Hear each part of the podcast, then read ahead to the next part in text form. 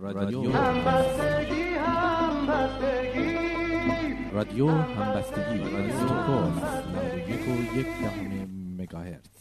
برنامه درباره فلسفه گفتارهای امین قضایی این بار به گونه‌ای دیگر ارائه می شود. یکی از دوستان آقای منوچهر حقیقی راد نقدی به گفتارهای آقای قضایی درباره فلسفه و اراده به دانستن حقیقت داشتند. از آقای راد من دعوت کردم که در رادیو رو در رو و نقدشون رو با آقای قضایی مطرح کنند. ایشون پذیرفتند و با آقای قضایی هم در میان گذاشتم، ایشون هم استقبال کردند. حالا آقای حقیقی راد در استودیو روبروی من نشستن و آقای قضایی از طریق تلفن. آقای قضایی سلام. سلام خدمت شما و آقای راد عزیز. من در خدمت هستم. و آقای راد درود بر شما. من سلام میکنم هم به تو سعید عزیز هم به آقای قضایی. امیدوارم که شاید بحث و گفتگوی خوبی باشیم. من فکر کردم برای شروع بد نیست که شما آقای راد اول نقدتون رو بگین، به یعنی از چه زاویه‌ای نقد دارین، نقدتون چی هست و اساساً این پرسش که فلسفه چیست از نظر شما. راستش من در مورد اینکه فلسفه چیست نمیخوام صحبت کنم. این پرسش در واقع شما اگه توی ادبیات نگاه کنید بیبلیوگرافی خیلی کوچیکی داره، یعنی بسیار بحث کمی شده در مورد سرشت فلسفه، اینکه فلسفه واقعا چیست. این یه نکته است. یه کتاب خیلی مهمی داریم البته از فیلسوف فرانسوی ژیل دلوز که با این نامه، ولی شما کتابای حالا از کتابایی که برای کودکان نوشته شده یا برای نوجوانان برای اینکه ساده کنن فلسفه رو، خودم هم 40 سال پیش مرتکب شدم یه چنین کتابی تو ایران چاپ کردم قبل از انقلاب، خیلی هم فروش شد. البته از اون که بگذاریم بحث زیادی تحت این عنوان نیست، این شما میتونید نگاه کنید. برای همینم اگه اجازه داشته باشم یه عبارتی رو از آقای محمد رضا نیکفر وام بگیرم که ایشون بیشتر درسایی دارن توی یوتیوب هست در مورد دموکراسی، در مورد سکولاریسم، در مورد عدالت، حق. یادم یکی از این درس گفتارهاشون رو به اصطلاح درساشون رو با این جمله شروع میکنن که مسئله سکولاریسم، فکر کنم سکولاریسم بود، برای ما یه بحث تفننی نیست، مثل این که مثلا بگیم فنومنولوژی چیست بعد بیام راجعش بحث کنیم. خب منظورش از تفننی نیست که فنومنولوژی تفننیه، منظورش برای ما تفننیه در این شرایط، وگرنه خودش خب تز دکتراش اصلا راجع به فنومنولوژی هایدگر نوشت. من می‌خواستم اینو بگم که فکر می‌کنم که چنین بحثی راستش یه بحث تفننیه به این مفهوم، وگرنه خودم به فلسفه خیلی علاقه دارم، مطالعه می‌کنم. فلسفه تفننی نیست، ولی شاید طرحش به این شیوه و این سوال کمی تفننی باشه. ولی با این حال شما به حال زحمت کشید آقای قضایی، 3 ماه شاید حدود 3 ماه دارم برنامه اجرا می‌کنم، دستشون درد نکنه. حالا من صحبتشون رو گوش کردم، من یه سری انتقاد داشتم که خب برات نوشتم، برنامه نبود که بیام توی رادیو، من تو خواستی منم اومدم، این باعث شد که یکی 2 روز وقت صرف کنم تمام گفتارهای آقای قضایی رو دوباره گوش کنم که چیزی از دست نداده باشم. ولی به هر حال موافقین آقای قضایی من شروع کنم یه چند تا نکته؟ بله. آره شما از یه تعریف شروع می‌کنید از فلسفه، اراده به دانستن حقیقت، بعدش هم از 2 اصل، اصل عدم تناقض و اصل دلیل کافی به عنوان شاید بشه گفت ابزار یا راهنما یا معیار برای رسیدن به حقیقت. من نظرم خیلی کلی اینه که این مقدمات، یعنی اون تعریف ها، اون فرضیات ضعیف هستن به طور آره در مقایسه با اون تفکیک ها و حکم های قوی که بعدن ازشون نتیجه میگیریم. اینو خب اینا الان یه حکم من دارم صادر میکنم، ولی خب به هر حال فقط اینا رو میگم بعدن بحث میکنم.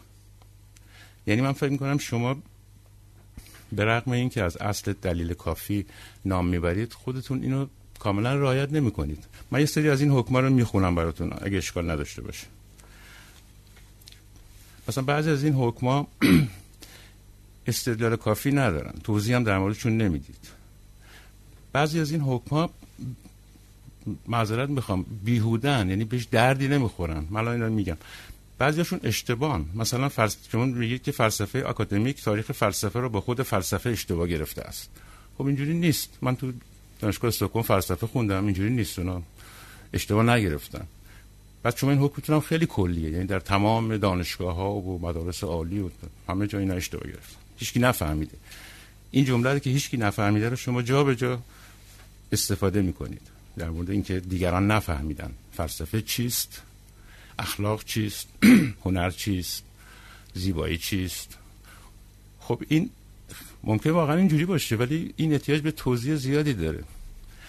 شما مثلا میگید که فلسفه ارسطو بیشتر با مسیحیت مطابقت داشت. البته اینو شما در مقایسه با دموکریت و اینا میگی. خب این غلط نیست. اینا نرفتن سراغ دموکریت و مسیحیت. ولی اگه یک شنونده ناآشنا اینو بشنوه فکر میکنه که مسیحیت فلسفه ارسطو رو در آغوش گرفت. درسته که اصلا اینجوری نیست. اصلا فلسفه ارسطو گم شده بود. یعنی تو قرن 13 که دوباره از طریق فیلسوفای مسلمان ترجمه میشه میاد به اروپا. بعد اون توماس آکوینی، آکویناس میاد اینو یه جوری جمع جور میکنه، تطبیق میده با مسیحیت.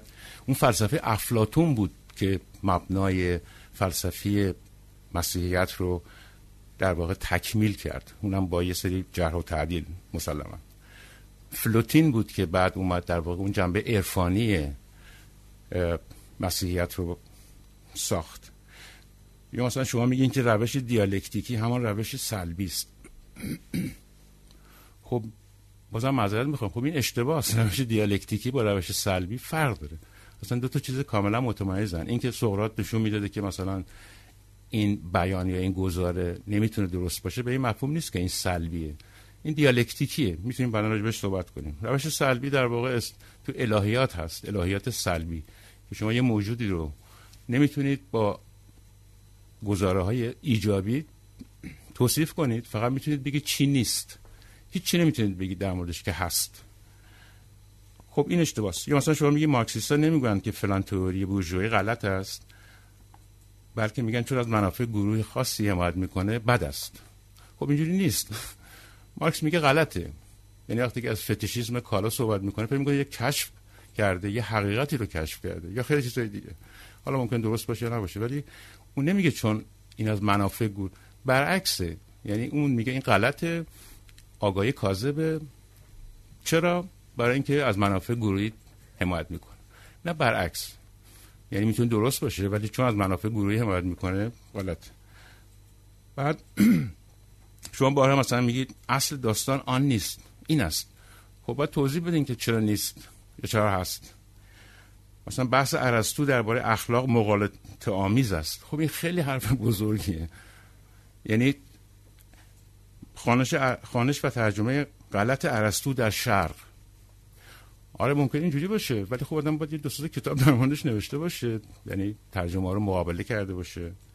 یا مثلا میگه پارمنیدس رو بفهمیم، همه آن فیلسوفا رو فهمیدیم. من اینا همه رو از بیانات شماست. یا مثلا میگید این مثالی از اون حکماییه که راستش هیچ کاربردی نداره. مثلا ارسطو و افلاطون آنقدرها هم بزرگ نبودند. خب حالا چیکار کنیم؟ میدونید منظورم چیه؟ خب چقدر بزرگ بودند؟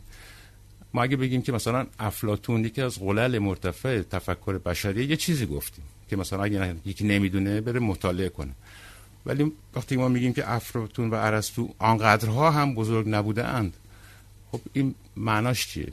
شاید نبودند. من هیچ چیزی رو نمیخوام ثابت کنم، فقط میخوام بگم که این معنای خاصی نداره. یا شما مثلا در مورد نقد هنری میگی امروز نقد هنری نداریم بعد از بومگارتن و فلان و اینا، چون دیگه اون مسئله هارمونی دیگه مطرح نیست. خب اینجوری نیست. نقد هنری داریم، فیلم‌های هالیوودی می‌بینیم ولی تئوری فیلم نداریم. چرا نداریم؟ داریم، تئوری فیلم داریم، می‌تونیم باهاش صحبت کنیم. ما نمی‌توانیم فضایل رو بشناسیم، می‌توانیم آنها رو به یاد بیاوریم. خب این خیلی جالبه، تز جالبیه. ولی خب چرا؟ یعنی باید پشتوانه داشته باشه دیگه، درسته؟ من فکر میکنم که این حکما برای شنوندگان آشنا به مباحث فلسفی شاید فکر تازه رو مطرح نکنه، ولی شنونده ناآشنا رو گمراه میکنه. این نظر منه. حالا اگه موافق باشین من حتی میگم نظرم چگونه است در مورد ادامه صحبت. اگه موافق باشین من فکر میکنم که ما میتونیم اصلا از همون تعریف فلسفه از سوی شما شروع کنیم، این مقداری باز کنیم، منم شاید بهتر بفهمم طبیعتا. موافقین؟ بله. ادامه همینجور در رفت و برگشتی که آره میشه. دقیقا من این مقدار صحبت کردم، میخواستم آقای قضایی نظرشون چیه؟ بله. من اجازه دارم صحبت کنم؟ بله بفرمایید، خواهش می‌کنم. بله ببینید آقای راد نکات پراکنده‌ای رو مطرح کردن که هر کدومش خب بحث‌های زیادی هست. منم اینجا چون تایم زمان محدودی در اختیار دارم اینها رو خب مسلماً حرفایی زدم که باز نشده، یعنی حرفای باز نشده زیاد هست و در نظرم دارم که مثلا زیاد به وقتی دارم صحبت می‌کنم به عمق مطلب نرم، چون هم منحرف بشم از خطوط اصلی بحث، چون کتاب که نمی‌نویسیم اینجا، ما داریم مثلا صحبت می‌کنیم و شنونده مسیر بحث رو گم خواهد کرد اگه بخوام خیلی وارد جزئیات بشم. اما من تقریبا با هیچ کدوم از گزاره‌هایی که نقدهای آقای راد موافق نیستم. ببینید مثلا الان من از اول شروع میکنم، ولی قبلش این چند نکته رو من یه توضیح خیلی کوتاه اشاره وار بگم که منظور چیه. وقتی میگیم دیالکتیک روش سلبی است، منظورمون اون الهیات سلبی نیست. کلمه سلبی میتونه به ده ها کاربرد مختلف داشته باشه، یه چیز خاصی نیست سلبی، شناخت سلبی، برهان خلف، هر چیزی که هست. ولی منظور دیالکتیک روش سلبی است، یعنی اینکه ما در این روش پیش انگاره ها و پندارهای مردم رو مورد کنکاش قرار میدیم و از دل اونها و با این بحث و پژوهش که به صورت دیالوگ انجام میشه، یعنی دیالکتیک یعنی شناخت توسط بحث به سادگی. ولی نه فقط این، بلکه به روش سلبی عمل میکنه، یعنی به جای اینکه ما پازیتیویستی ببینیم که چه چیزی حقیقت است، یعنی علم اثباتی، به جای اینکه علم اثباتی باشه دیالکتیکیه، یعنی به این معنا که ما به روش سلبی متوجه میشیم که این پندارها و این تصورات مردم حقیقت نیست یا تناقضاتشون رو از دل اونها میکشیم بیرون و با شناخت این تناقضات ما به این میرسیم که فرد از توهم دانش، از توهم اینکه آنچه که میپندارد، پیشفرضیات و تعصباتش حقیقت است و حقیقتی دارد، به این نتیجه میرسه که حقیقت ندارد. یعنی از ندانستن یا توهم به دانستن ندانستن میرسه و به این معنا سلبیه. ارسطو در واقع این تقسیم بندی رو ما از ارسطو داریم. تا قبل از اون خیلی ارسطو خوب کتاباش واضح‌تر است نسبت به مثلا دیالوگ‌های افلاطونی که مسلماً ارسطو میاد میگه که دیالکتیک یه نوع روش سلبی شناخته و علم اثباتی روش ایجابیه و خود علاقه ارسطو بیشتر به روش ایجابی هستش که البته در مورد دیالکتیک هم کتاب داره. این واقعیت داره، یعنی هست، یعنی دیالکتیک روش سلبیه، به این معنی که ما دیالکتیک به شناخت ایجابی قضایا نمیرسیم، بلکه پایه دیالکتیک روی پندارها و تصورات مردم استواره، اونها رو بیپذیره و بنابر عقاید و پاسخهایی که مدعی اون گزارها و پندارها به سوالات میده ما به نتایجی میرسیم که تناقض آمیزه و از این نتایج ما به این نتیجه میرسیم که طرف پندارهاش غلطه و از ندانستن به دانستن میرسیم. این منظور از سلبی به این صورته.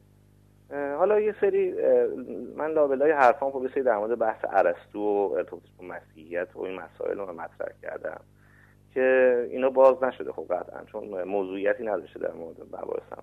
من به این نمیپردازم، چون البته در مورد فلسفه اسلامی که این قطعیت داره که ارسطو در واقع پایه و اساسه، حالا ارسطویی که در واقع فیلسوفان اسلامی درک کردن، چون واقعیت بازخوانی دقیقی که مثلا الان ما از ارسطو داریم میبینیم که اینطور نیست، اون تصورات غلطه در مورد ارسطو. ولی به هر حال پایه فلسفه اسلامی بر روی نظریات ارسطو استواره و همچنین مسیحیت. برخلاف آقای راد، فلوتین یکی از مخالفین اصلی مسیحیت بود و خیلی مخالف، یعنی اصلا البته منظورم میشه شاگردشه که پورفوریوث که در کتابی هم علیه مسیحیت داره و پایه‌های اصلی مسیحیت. مسیحیت در اون قرون نظریه فلسفی نداشت، بعداً فیلسوفایز شد، یعنی فلسفی شد، یعنی تعابیر فلسفی از توش در اومد که مطرح شد. ولی مسلماً مسیحیت ارسطو و نظریات ارسطو نزدیک اسکولاستیک‌ها رو شما نگاه کنید، اینها همه ارسطویی هستن دیگه، اینا از اسکولاستیک‌های مسیحی همشون ارسطویی هستن و خب این واقعیت داره. یعنی ارسطو رو به عنوان پایه اساس فرض، خصوصا فیزیک ارسطویی تا میدونید که قرن‌ها مطرح بوده و ماجرای گالیله گالیله هم که معروفه دیگه، اینو بحث هست مشخصه. فقط بپردازم به اصل بحثی که فلسفه چیست. فلسفه چرا من میگم فلسفه اراده کردنه؟ خب البته پایه حرف من روی چیز استوار نیست، همون که گفتم روی تاریخ فلسفه و نظریات و عقاید مردم استوار نیست. خب اجازه میدید من سوال تر کنم در این رابطه؟ بفرمایید. من سوالتون رو نشیدم، صداش اینا به خاطر همین حرفم ادامه دادم. اینجا سعید باید یه دکمه رو بالا پایین کنه. آره من منظورم اتفاقا پرداختم به اون نکته‌ای که گفتم نبود، چون میدونم اونا پراکنده بود. فقط خواستم یه شمایی بدم از این که من چجوری فکر میکنم در برخورد با این سوالا. فلوتین و افلاطون اینا رو میذاریم کنم. این بله بس پراکنده است. آره منم گفتم که این پراکنده است. فقط خواستم به حال منم باید یه چیزی بگم دیگه که من مثلا نظرم چیه اصولا. شما تو فرصت داشتی صحبت کردید که حقتون هم هست. منم فکر می‌کنم برای اینکه شنونده بفهمه اصولا کجا ایستادم یه کمی بعد میگفتم. همین. شما تعریف میکنید فلسفه اراده به دانستن حقیقت است. بله بله درسته. بعدش هم دو تا اصل میارید، بعد میگید که فلسفه آموختنی نیست، اراده کردنی است. بله مقدمتاً چنین است، یعنی شما باید اراده به حقیقت باشه. من که نگفتم نیستش، میگم که میخوام اون چیزایی که شما گفتین رو بگم. بعد میگی شما تو همون جلسه اول گفتی ظرف چند ثانیه میتوان فیلسوف شد. این دقیقاً جمله شماست، بدون دوده چراغ خوردن، بدون مطالعه. حتی گفتید بله. البته مطالعه خوب است. خب اینجوری خیلی جالبه، یعنی دوران انتخابات از این وعده‌های خیلی، یعنی ظرف چند ثانیه فیلسوف شدن چگونه ممکنه؟ ولی حالا اینو شما میتونید باز کنید. من یه سوالم اینه، منظور از اراده چیست؟ یعنی اون اراده‌ای که انجام میشه چی هست؟ یه پدیده روانشناختیه؟ شرط تحققش چیه؟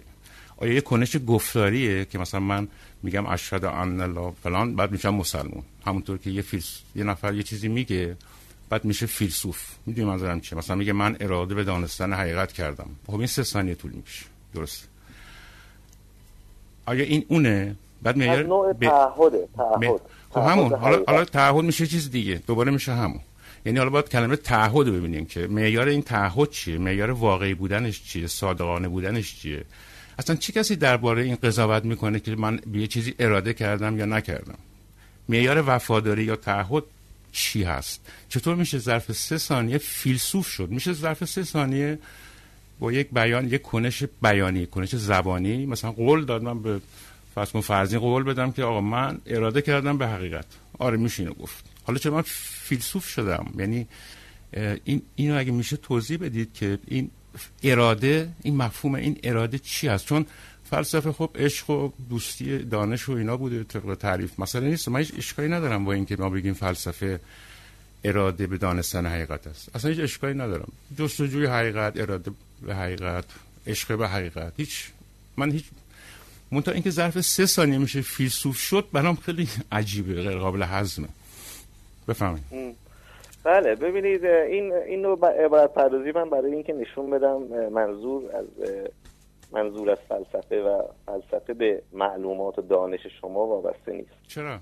یعنی بله چرا نیست؟ ما وابسته نیست. چرا نیست؟ خب شما یه حکمی صادر میکنید باید ثابت کنید دیگه، درسته؟ نه الان ببینید نه کنید چیزی اینجا برای اثبات نیست، چون تعاریف قراردادی هستن. شما میتونید مفاهیم رو هر جور که دلتون بخواد صورت قراردادی تعریف کنید. چرا؟ باید ارزش نظری داشته باشه. نه چرا میشه همینجوری تعریف کرد؟ شما اینو از کجا میارید؟ همین چیزایی که میگه همش برای من سواله. یعنی شما دلیل کافیتون چیه برای اینکه مفاهیم میشه همینجوری تعریف کرد؟ مفاهیم بله اینطوری هست، نکنید اینطوری نیست، من میگم اینطوری نیست، نه اینجوری هست، مفاهیم عادت هستن. مفاهیم نه من که چیزی نمیگم، شما هست باید ثابت کنید. از ادراک که نمیگیرید که، شما از ادراک داده‌های حسی میگیرید، از داده‌های حسی که ایده‌هایی به دست میارید، اسامی عام به دست میارید، و از ارتباطی که بین اسامی عام برقرار میکنید مفاهیم رو به دست میارید. این ارتباطی که برقرار میکنی بین در واقع اسامی عام و یا ایده ها یا دیگر مفاهیم، این ارتباط قراردادیه. یعنی ما انسان ها مفاهیم رو بر حسب کاربرد و فایده‌ای که دارن برای شناخت به کار میبریم. ارتباطی که شما بین اسامی عام برقرار میکنید این قراردادیه. شما حتی مثلا وقتی مثلا یه اسم عام انسان داریم، این قرارداده که ما به یک گونه جانوری مشخص با این ویژگی‌های فیزیولوژیکی، شباهت‌های فیزیولوژیکی، حالا امروزه ژنتیکی، میتونیم یک اسم عام انسان. اون نامگذاریه، ساده. اون نامگذاریه. منظور شما اینه که نامی که ما می‌گذاریم نه فقط نامگذاریه. نگاه کنید اصولی داره. تعاریف مفاهیم هم و کلاً هر تعریفی اصولی داره. بر اساس جنس و فصل استواره. جنس یعنی چی؟ و فصل یعنی وجه ممیزه، وجه مشخصه امری. من اینجا فلسفه رو با مطابق همین تقسیم اصل ارسطویی برای تعریف مفاهیم و تعریف اسامی عام از جنس اراده است و از ویژگی مشخصش از بین اراده ها در واقع چیه؟ در واقع اراده به تعهد به حقیقته، ارادهی به حقیقت. این به چه معنی شما میتونید ظرف چند ثانیه فیلسوف بشید؟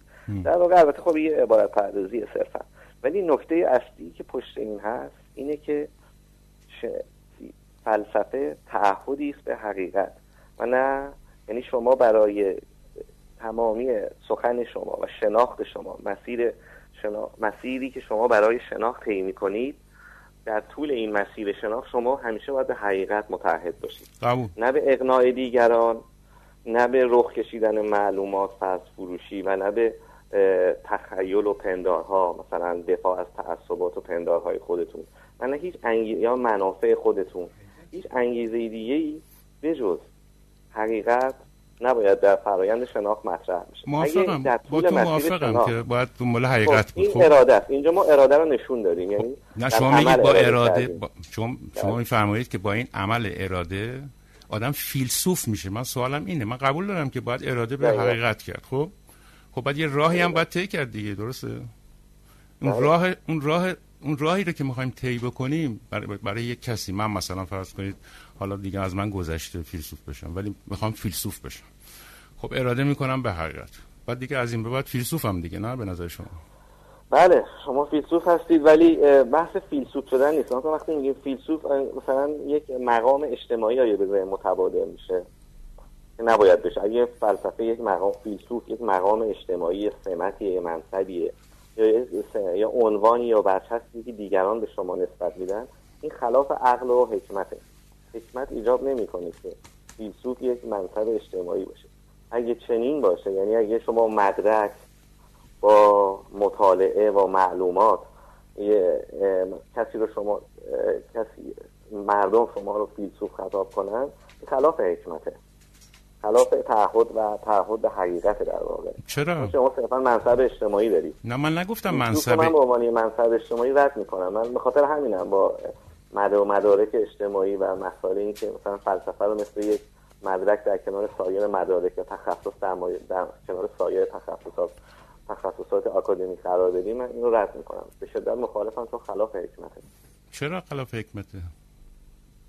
چرا خلاف حکمته؟ به این دلیل که اینجا تعهدی به حقیقت نیست. چرا نیست؟ چیزی اینجا فقط تعهد به موقعیت اجتماعی شماست. یعنی شما صرفاً یک موقعیت اجتماعی، منصب اجتماعی رو به دست میارید که دیگران شما رو تأیید کردن و هیچ عقلانیتی در این نیست. ممکنه اصلا مقام اجتماعی رو بدون اینکه شما تعهدی به حقیقت داشته باشید به دست بیارید. کما اینکه آخه کی اینو تعیین میکنه؟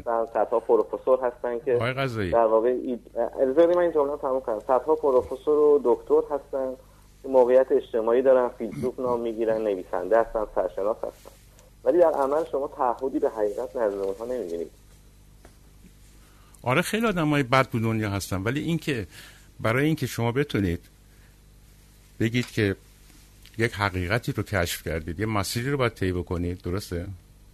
بله. این مسیر 3 ثانیه‌ای نیست به هر حال. حالا ممکنه حداقل چند دقیقه، یعنی در 3 ثانیه که نمیشه فیلسوف شد. اشاره به اینه که این تعهده. آخه این تعهد به کی داده؟ این به شما دادن تعهدو، به کی دادن؟ تعهد به حقیقت. و حقیقت هنوز که ما نرسیدیم به حقیقت که ببینیم حقیقت چیه که میخوایم بهش تعهد بدیم، درسته؟ به کی تعهد دادیم؟ شما وقتی در مسیر شناخت شما باید، شما میگید ببین شما الان درست نقش عقلانی حقیقت رو بپذیرید. آره بازم دقیقاً. ببین آقا قضایی، شما وقتی اینجوری صحبت میکنید اتفاقا خیلی برای من، چون من دانشگاه اینجا فلسفه خوندم تو استکهلم، نه اینکه فیلسوف باشم، یه مقدار فلسفه خوندم، مقدار ترجمه کردم، ولی شما با این ابهاتی که صحبت میکنین از این استادا خیلی بیشتر جایگاه خودتون رو به رخ من میگید. یعنی میگید من میگم که اینجوری هست، من دارم از شما سوال میکنم، میگم این اراده در 3 ثانیه درش چه اتفاقی میفته در وجود این آدم؟ میخوام از این بگذریم، قبول اراده به دانستن حقیقت اتفاق روانشناختی در شما نمیفته. این بحث این نیست، این بحث در واقع سقراطه، در واقع حکمت سقراطی به ما یاد میده که به اون میرسیم. ما برای شما برای حقیقت بحث کنید، نه برای آموزش و نه برای یاد و نه برای اقناع دیگران، همون کاری که سوفیست‌ها انجام میدن. اینو من از اینجا گرفتم. عالی، من حد زدم می‌خواستم به اونجا برسم آقای قضایی. منتها شما میتونید بگید من سقراطی ام، اینم تعریف من از فلسفه است، درسته؟ نه اینکه بگید فلسفه این است، من بگم من هگلی ام مثلا، بعد یه چیزی میگم. شما میگید فلسفه این است، بگید رگه‌هایی از این تصور، رگه‌هایی از این حکمت از سقراط هست، ولی من خیلی با اینکه خودمو سقراطی، هگلی، کانتی بدونم زیاد چیزی ندارم. نه من مثلا این نیست که شما خودتون رو به یک فیلسوفی وصل بکنید، مثلا من این نیست، مثلا من اینه که شما وقتی که میفهمید فلسفه این است میتونید بگید به قول سقراط این است حداقل، درسته؟ نه بچه‌ها به قول سقراط اینم باز عدم اراده به حقیقته. بحث اینه که این عقلانی ترین امریه که ما میتونیم داشته باشیم، عقلانی، یعنی در غیر صورت فلسفه ارزشی نخواهد داشت. فلسفه تبدیل میشه به یا موقعیت اجتماعی یا شناخت یک سری افکار و عقاید و پندارهای دیگران. شما موضوع رو عوض میکنه.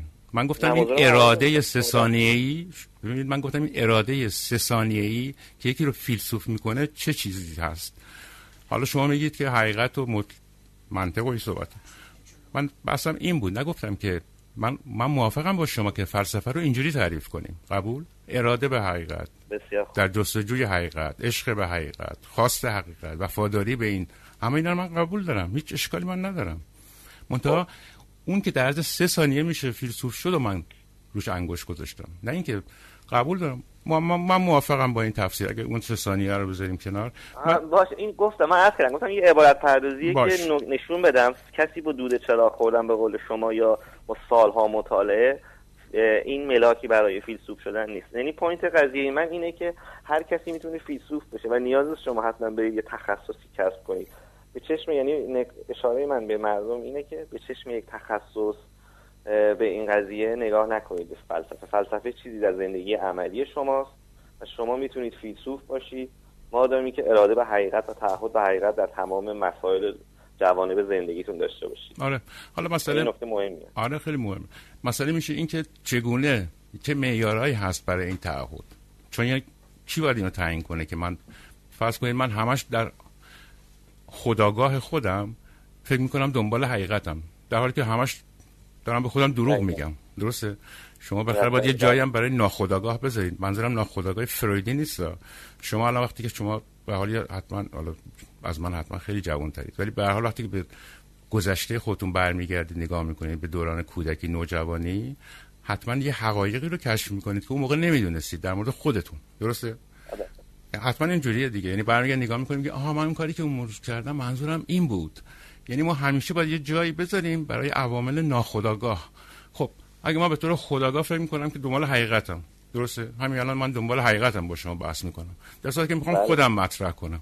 خب کی میتونه ثابت کنه که من برای چی دارم بحث میکنم؟ میدونی منظورم چیه؟ این خیلی پیچیده است. اینکه بفهمیم یه نفر دنبال چیه، اراده به چی کرده، این یه چیز ساده ای نیست اینجوری خلاصه فرمول بندی 3 ثانیه. این از پول بعد در این به چه صورت مشخص میشه؟ این تعهد رو با تعهد به اصول عقلانی مشخص میشه. اگه کسی از عدم تناقض رو زیر پا بگذاره. اگه کسی اصل دلیل کافی معرفت حالا به اون برمیگرده اون وقت ما میتونیم متوجه بشیم که طرف بالاخره حقیقت نداره. این مایی که میگین در نظر بگیرید که پیش وضعیت دارن که بدون اثبات شده باشه پذیرفتن. پس این فرد اراده‌ای به حقیقت نداره، تعهدی نداره به حقیقت. خب اون کسی که میخواد تعیین کنه که مثلا من اصل فرض کنید دلیل کافی رو زیر پا گذاشتم کیه؟ شما اگه حکمی رو صادر کنید که براش دلیل کافی نداشته باشید این نشون میده که زیر پا گذاشتید. نه ما اصلا میگم اینو من قبول ندارم. همین الان تو همین اروپا فلسفه‌ای هست، مثلا شما نمیدونم میخونید مثلا میاسو کوانتا، میاسو یه کتاب داره به اسم After Finitude. اینجا ثابت میکنه که همین اصل، من نمیخوام بگم درست میگه، اصلا من اینجوری فکر نمیکنم، میخواد ثابت میکنه که این اصل در واقع غیر از جمع اون حالت منطقیش، غیر از حالت منطقیش صادق نیست در مورد علوم. از اصل عدم دلیل کافی صحبت میکنه، یه کتاب نوشته. خب این نظرات هم هست دیگه، اینا که فیلسوفن به حال، اینا آدمایی که دنبال حقیقت میگردن. یعنی اینجوری نیستش که مثلا یکی باشه که خب یه نفری که بهش معتقده طبیعتا میاد میگه آقا تو اینو زیر پا گذاشتی. درسته؟ بله. در مورد فلسفه هم همینطوره، در مورد اصل تناقض مثلا افلاطون فکر میکنه که هراکلیت اصل تناقض رو زیر پا گذاشت. خب میگن دیگه که این خیلی جالبه. من چون هراکلیت زیاد راجبش خوندم و مثلا میتونم بیشتر صحبت کنم. یکی نه تناقض زیر پا نمیذاره. ببینید شما اینجوری صحبت، من شما صحبت نمیکنم، من نمیگم هراکلیت گذاشته، میگن گذاشته. خب میگن خیلی چیزا میگن، اصلا مهم نیست. خب شما هم که میگی یکی از اون گفته‌هاست برای من، یعنی شما یه چیزی میگی از این گفته‌ها باشه، ولی خب پس این دلیل نیست که چون شما میگید انگار از صدور صادر میکنید حقیقت رو بعد به من میگید. خب اینجوری نیست. من هم نمیخوام بگم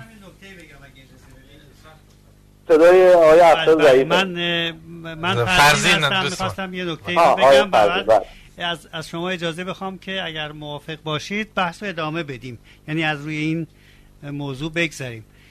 اون چیزی که میخواستم بگم اینه که گاهی ما در مورد علوم مختلف با کدهای معینی در ساحت اون علوم قرار میگیریم. مثلا با صحبت بر سر زیبایی در رابطه با هنر قرار میگیریم، در ساحت هنر قرار میگیریم. گاهی مثلا با توجه به مثلا قدرت در ساحت سیاست قرار میگیریم. آیا اراده به دانستن به شما میگین آقای قضایی به این معنا نیست که با این کار در ساحت فلسفی قرار میگیریم، یا اینکه فیلسوف میشیم؟ تعبیر شما خوبه. در واقع میشه گفت ما داریم میفلسفیم وقتی که حالا یعنی همچین فعلی رو به کار ببریم. میشه گفت که تا وقتی که ما اراده به حقیقت داشته باشیم بریم میفلسفیم. حالا صرف نظر این که اصلا ما فیلسوف هستیم، اصلا این مقام رو بذارید کنار. یعنی بحث این نیستش که کسی فیلسوف هست یا نیست. خب اینو شما گفتید. زیاد چیز خیلی اهمیت خاصی نداره. نه آقای قضایی میبخشید، چون شما اینو گفتید من مطرح کردم. شما گفتید در ظرف چند ثانیه میتوان فیلسوف شد. چون شما گفتید شما منظور چیه؟ شما فهوای کلامو بعد در نظر بگیرید. خب من فقط میخوام فهوای کلامو بفهمم. تشهد که نیستش که. نه. حالا میخوای ادامه بدیم؟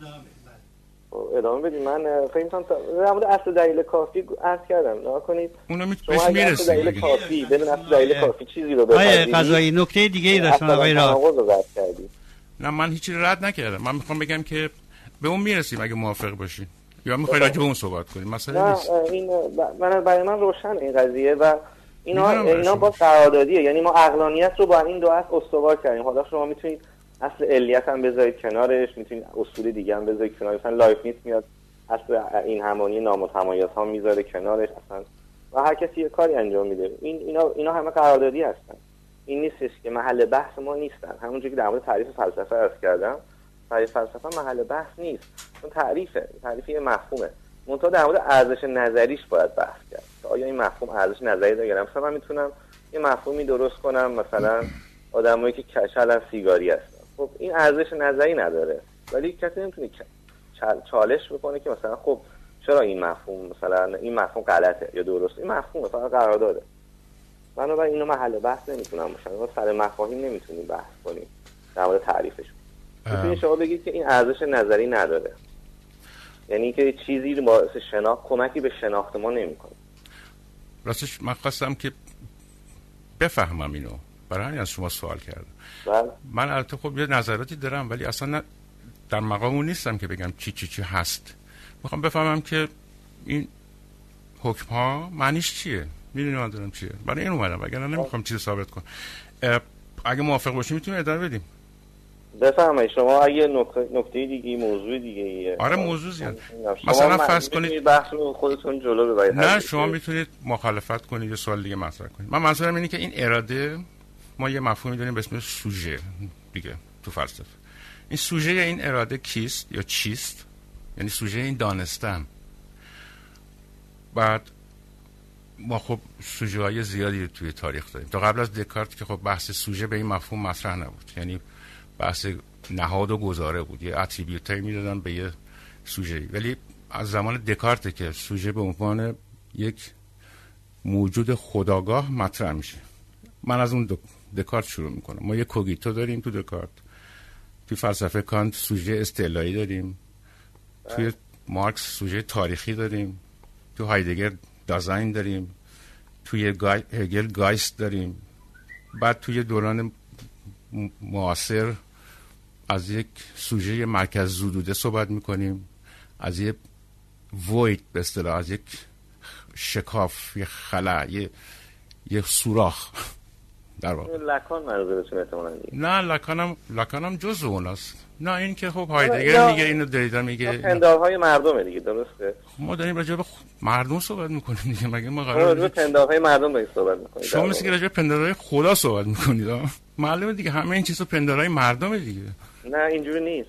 پس خدا هست منظورتون اینه؟ نه، آیا مثلا چیزی خارج از پندارهای مردم خدا فقط؟ نه، اون پندار باید یه سوژه داشته باشه دیگه، درسته؟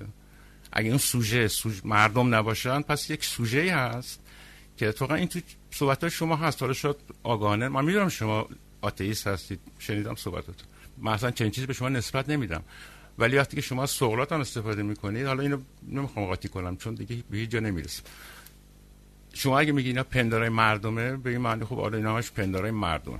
آره پندارای مردمه دیگه. بله هست پندارهای مردمه. بله. آره خب پندارای فیلسوف هم باز پندار یه آدم دیگه، درسته؟ شما میگی که مفاهیم هم قراردادی هستن، خب اونم پندارای شماست مثلا. من منظورم اینه که این سوژه‌ای که اراده به دانستن میکنه از نظر شما از چه نوعیه؟ اینو می‌خواستم فقط شما توضیح همین. آن در مقایسه چیز نمونه‌ای که مثال زدین منظورتون؟ یا اگه نه من گفتم این لیست ما داریم، حالا شما میتونید بگید نه سوژه‌ای که من میگم یه جور دیگه است. این یک کاتگوری، یه جوری شما مطلب بندیتون زیاد درست نیست. اون یه جوری کاتگوری کردی انگار مثلا یه سوژه‌ای هست که به انواعی تقسیم میشه. نه من چنین چیزی نگفتم آقای قاضی. ببینید چنین چیزی نگفتم. نه من گفتم این سوژه ها مطرح شده، درسته؟ تو فلسفه‌های مختلف این سوژه ها مطرح شده، میشناسیمشون.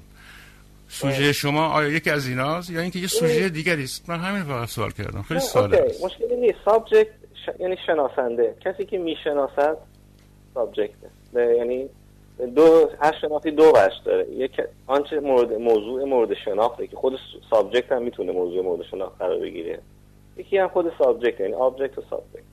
این اگه شناخت رو، فرآیند شناخت رو مثل یه پیکان در نظر بگیرید، یک سوی این پیکان سابجکت، یک سوی این پیکان آبجکت، و به همین سادگی هیچ چیزی، هیچ این که حالا خودآگاه هست، سوژه تاریخی میتونه باشه، بینا سابجکتیو، اینتر سابجکتیو باشه و کلمات دیگه‌ای رو براش نسبت بدیم، اینها اینجا توی این بحث ما فکر می‌کنم محلی از اعراب نداره. یعنی همه این بحثایی که در مورد سوژه شده توی فلسفه، اینا همش محلی از اعراب نداره، منظورتون اینه؟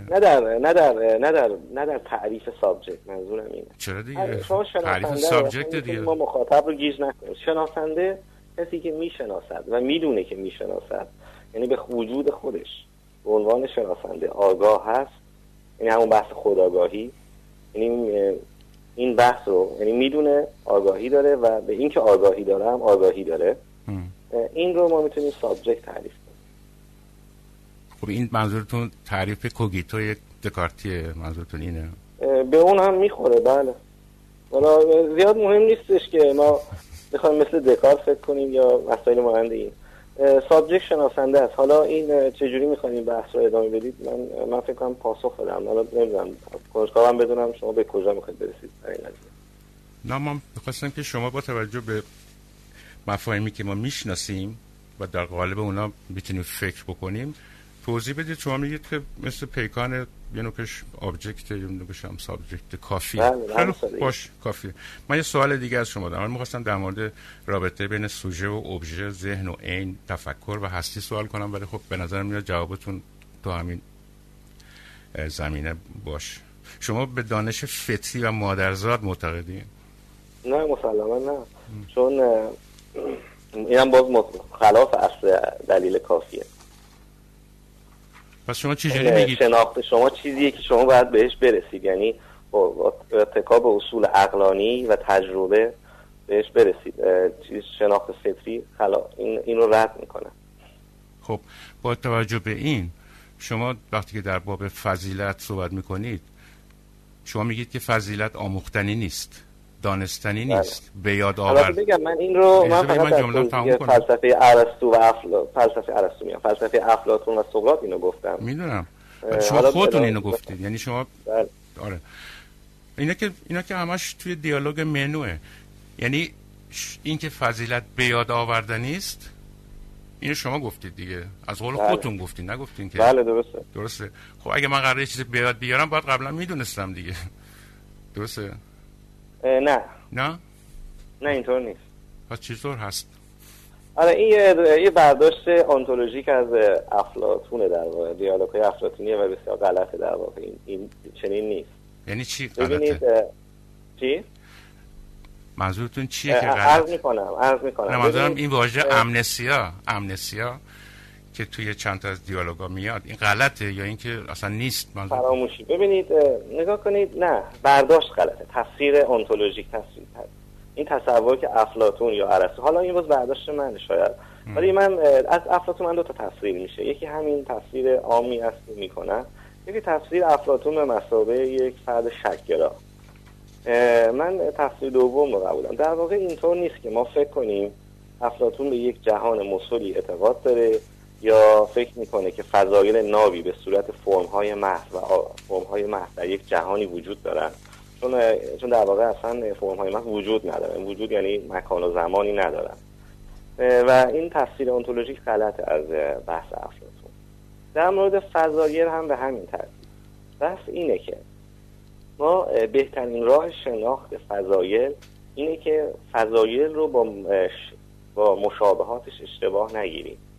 یعنی فضایل رو به صورت اموری تعریف کنیم که هیچگاه نمیتونیم مصداقش رو پیدا کنیم. چرا این بهترین حالته؟ چرا بهترین حالته؟ چون هیچگاه ما فضیلت رو در حالت نابش پیدا نمی کنیم. مثل دایره است. شما دایره برای شما دایره شما در جهان خارج هیچگاه پیدا نمی کنید. خب این که دایره که فضیلت نیست. نه، اینو من کامل کنم. ببینید، نکته مهمیه. افلاطون از سقراط فکر میکنم، حالا سقراط ما چیزی داشت نداریم، مکتوبی نداریم، ولی حالا فرض کنیم افلاطون سقراط، حالا اینا رو من ممکنه جابجا بگم. سقراط مثلا فرض کنید به این شکل نگاه میکنه که همونچنان که ما دایره رو در جهان خارج پیدا نمیکنیم، ولی ما این تصور دایره، ایده دایره رو داریم و این ایده دایره در حالت فرم ناب خودش، یعنی مجموعه نقاطی که فاصله برابری از یک مرکزی دارن، این به ما کمک میکنه که ما بتونیم در واقع جهان اطراف خودمون رو مهندسی کنیم، بشناسیم، دایره ها رو تشخیص بدیم و مشابهات دایره ها رو تشخیص بدیم در جهان بیرونی. ولی همچنان اگه ما اون چیزی که در جهان بیرونی وجود داره با دایره محسوکی بگیریم، اون دیگه اون ارزش شناختی اون ایده دایره از بین میره. خب این رو هم صحبت در معلم ریاضی هم راستش در مورد فضایل و ایده ای ما در نظر میگیریم که ما باید در نظر داشته باشیم که همیشه مشابهش رو پیدا می‌کنیم. چرا؟ درست میشه که چرا شما وقتی این صحبت معرفت شناختی داره، ارزش معرفت شناختیش در اینه که ما هیچ فردی رو به عنوان فرد فضیلتمند، مقدس، پیامبر، معاب یا خدا حتی اشتباه نمیگیریم با امر فضیلت. آره این کارو نمی‌کنیم. ما از بت پرستی معنای در واقع قهرمان پرستی، قهرمان گرایی و مقدس معابد و حتی مذهب به طور کلی دور بمونیم. آقای قضایی میشه لطف کنید یه ذره یواش‌تر بریم. ببین شما میگید که ما این کارو می‌کنیم که خدا نسازیم، قبول دارم، من که نمیگم خدا بسازیم که، ولی وقتی که شما میگید توی همون صحبتی که کردید که فضیلت‌های معین کپی هستند، نباید با اصل یکی گرفته شوند، اون اصلش کجاست که نباید یکی گرفته بشه؟ چون توی ببین افلاطون، اولا حالا چون صحبت کردیم منم یه ذره راجع به افلاطون بگم. اولا افلاطون دوره‌های مختلفی داشته، اینجوری نیست که بگیم افلاطون چی گفته. آره صدور اینا رو این تقسیم‌بندی‌های اینا رو بهتره ما کنار بذاریم. ما دنبال چیزی هستیم، برداشتی هستیم که چرا دیگه. وقتی شما میگی افلاطون اینو گفته، افلاطون منتقد خودش هم بوده. شما توی دیالوگای آخر افلاطون نگاه کنید، سقراط دیگه ساکته، اصلا چیزی نمیگه، فقط یه آهان اوهونی میکنه. یعنی اون دوره‌ایه که افلاطون خودش هم به تردید افتاده. پس این تقسیم بندی‌ها مهمه توی روند اندیشه ی آدم. این که بگیم افلاطون چی گفته، افلاطون توی چند مورد میاد از این همین تئوری ایده ها صحبت میکنه، خیلی مشخص هم هست. اونجا که مشخص منظورمه، همه جا اینجوری نیست. میاد از این تئوری صحبت میکنه، این مبتنی بر نامیرایی روح. یعنی این روح من، حالا من که روح نیستم ولی روح من، این قبلا در یه دنیای دیگری با ایده ها مشهور بوده، اونا رو شناخته، حالا که برگشته به زمین میخواد اونا رو به یاد بیاره. این به یاد آوردن از اینجاست، وگرنه اگه من این ایده رو نمیشناسم که نمیتونم به یاد.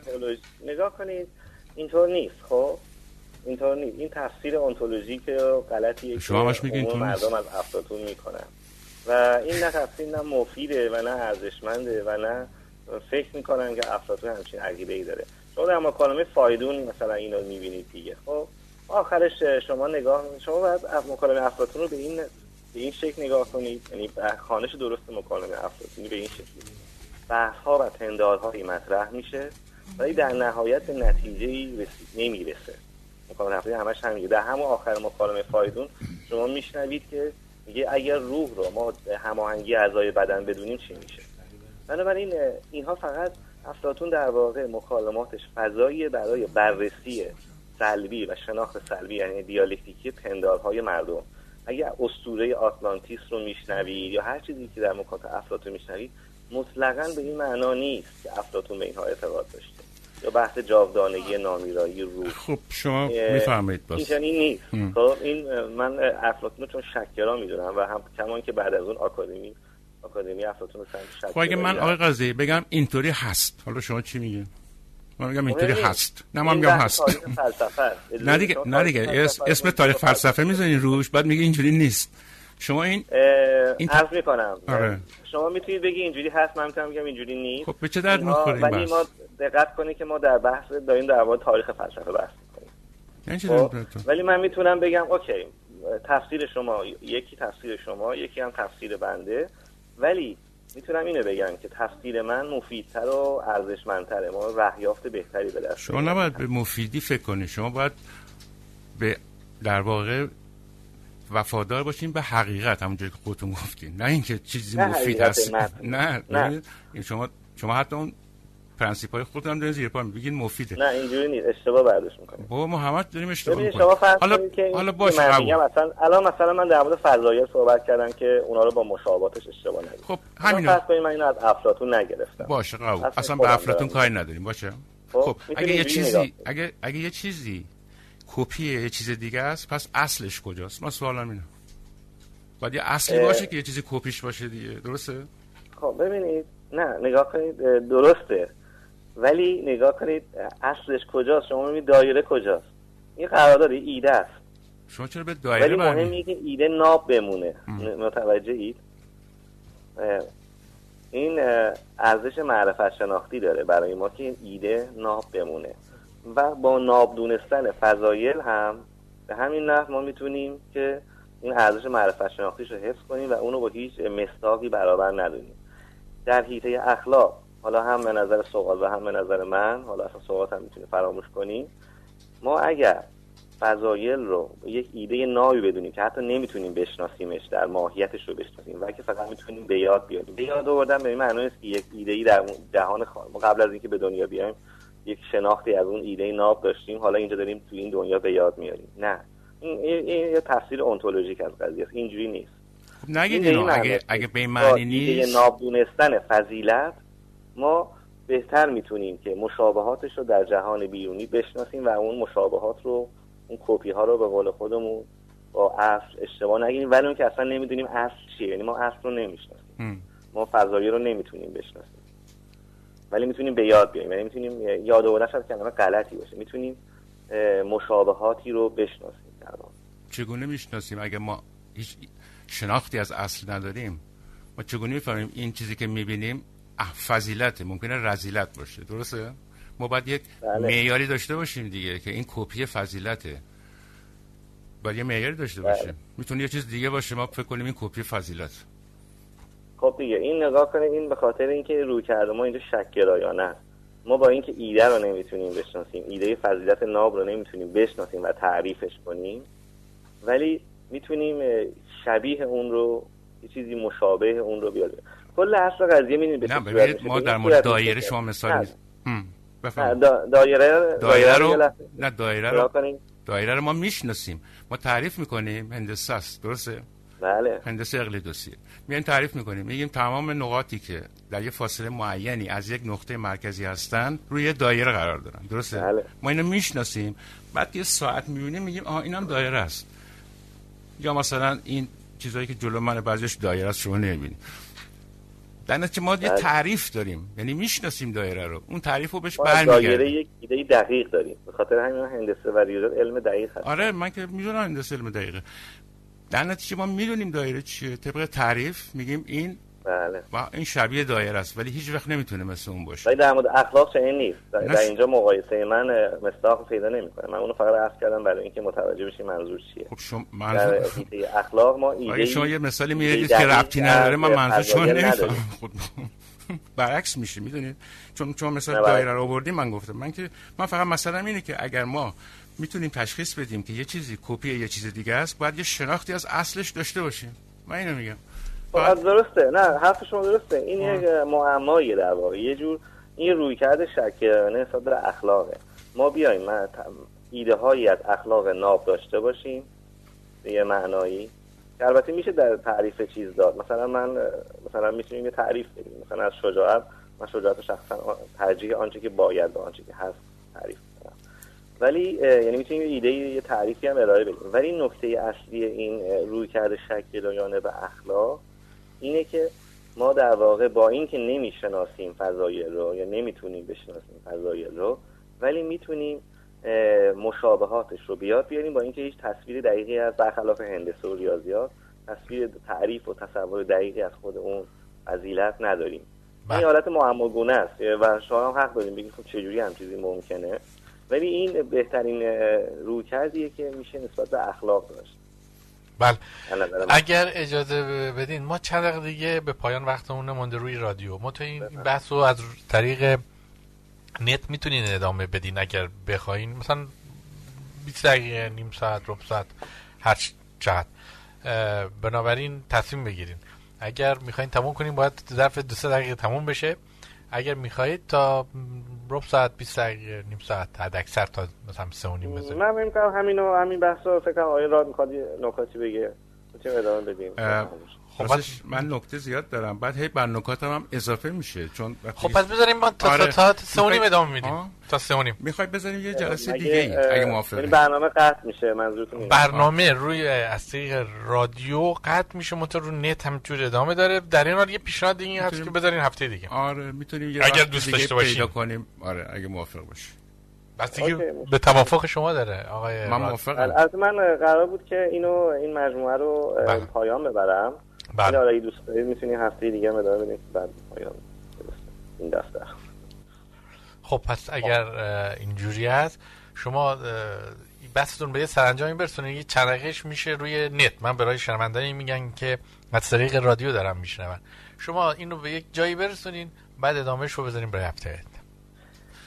فکر نمی‌کنم بحث ما بتونه به پایان برسه، چون البته می‌دونید که ما در واقع یک مجموعه‌ای من حرف زدم، یعنی 3 ماهی به قول آقای من حرف زدم و خیلی قطعاً هیچ کسی رو پیدا نخواهید کرد، همچنین از جمله آقای راد، که بخواد با تمام اینها موافق باشه و بپردازه. ولی خب به هر حال من یک سیستم فلسفی خودم رو مجبور بودم بگم دیگه، و سر هر چیزش، هر گوشه و اطرافش، هر چیزی که من گفتم، هر جمله‌ای که من گفتم میتونه 10 ساعت بحث بشه. این واقعا مثلا در مورد اخلاق و شک‌گرایی، خب بله، مثلا الان هیچ کسی در دنیا شاید پیدا نکنید که خیلی محدود باشن که اصلا رویکرد شک‌گرایانه به اخلاق بخوان پیگیری کنن، ولی خب در زمان باستان وجود داشته و اتفاقا غالب هم بوده. جالب اینه که و بنابراین الان خب مسلماً هیچ کسی پیدا نمی‌کنه من حرفی در مورد اخلاق بزنم، حتما بحث هست و مخالفت زیاده.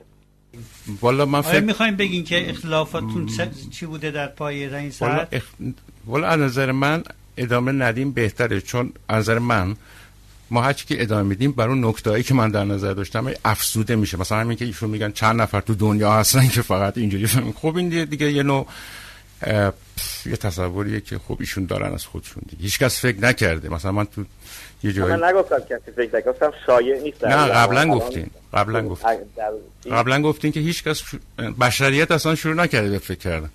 تو فیسبوکتون هم هست، تو فیسبوکتون نوشتین بشریت تا حالا شروع نکرده به تفکر. خب من نمیتونم با شما. نه واقعیت داره جان، واقعیت داره به مفهوم، به معنای کلی واقعیت داره که خب میگم که خب این یه برداشت که اندیشمند نشده. خب دیگه این شما بالا لطف کنید که بنویسید، ما رو هم مستفیض کنید. من بحث زیادی ندارم. خیلی متشکرم آقای قضایی. خواهش می‌کنم. خب پس بحث رو اینجا به پایان میبریم. ممنون آقای قضایی. بعدم باهاتون تماس میگیرم. شما اگه بخواین برنامه روال عادی برنامه خودتون رو که گفته بودید که تموم میشه این هفته، منتها خب بینجا رسید، ولی اگر بخواید یه جلسه دیگه هم بخواید به عنوان جمع‌بندی اینها ولا تموم میکنیم. هر جور خودتون سلام بدید. نه من فکر می‌کنم مباحث باز شده برنامه و جالب بوده. آقای راد ممنون هستم که و به چالش کشیدن یه سری مفاهیم. واقعا هم سوال زیاده، چون اینها همشون جای بحث هست وقتی بخوایم خیلی عمیق بشیم به قضایا. ولی به طور کل جمع‌بندی چیز به نظر من یه جلسه جمع‌بندی کردم و بسیار بحثی که همین این جمله رو بگم، با 2 اصل عقلانیه، اصل عدم تناقض و اصل دلیل کافی. یا هر عقلانیتی که اصولی که ما فکر می‌کنیم باید در تمام حیط‌های زندگی این جاری و ساری بشه و کار فلسفه اینه، نه به عنوان یک تخصصی، یک مدرکی، یک موقعیت و منصب اجتماعی که چند تا کتاب در رفرسی کتابخونه‌ای بخواد زندگی کنه و گوشه‌ای از دنیای ما باشه. فلسفه باید در تمامی امور زندگی، یعنی کاربرد عقلانیت در تمامی امور زندگی ما جاری و ساری باشه. فکر می‌کنم یعنی لب کلامه هست من این باشه. بسیار عالی آقای امین قضایی. روزگار بر شما خوش. تا در موارد خاصی که باز هم نه به شکل این سلسله گفتار گاگای در بحث‌های زنگ بزن. حالا موضوعات دیگه این شاید شما به ذهنتون رسید، من نخبرم. قربان شما، روزتون بخیر. روز شما خوب. خدا حافظ.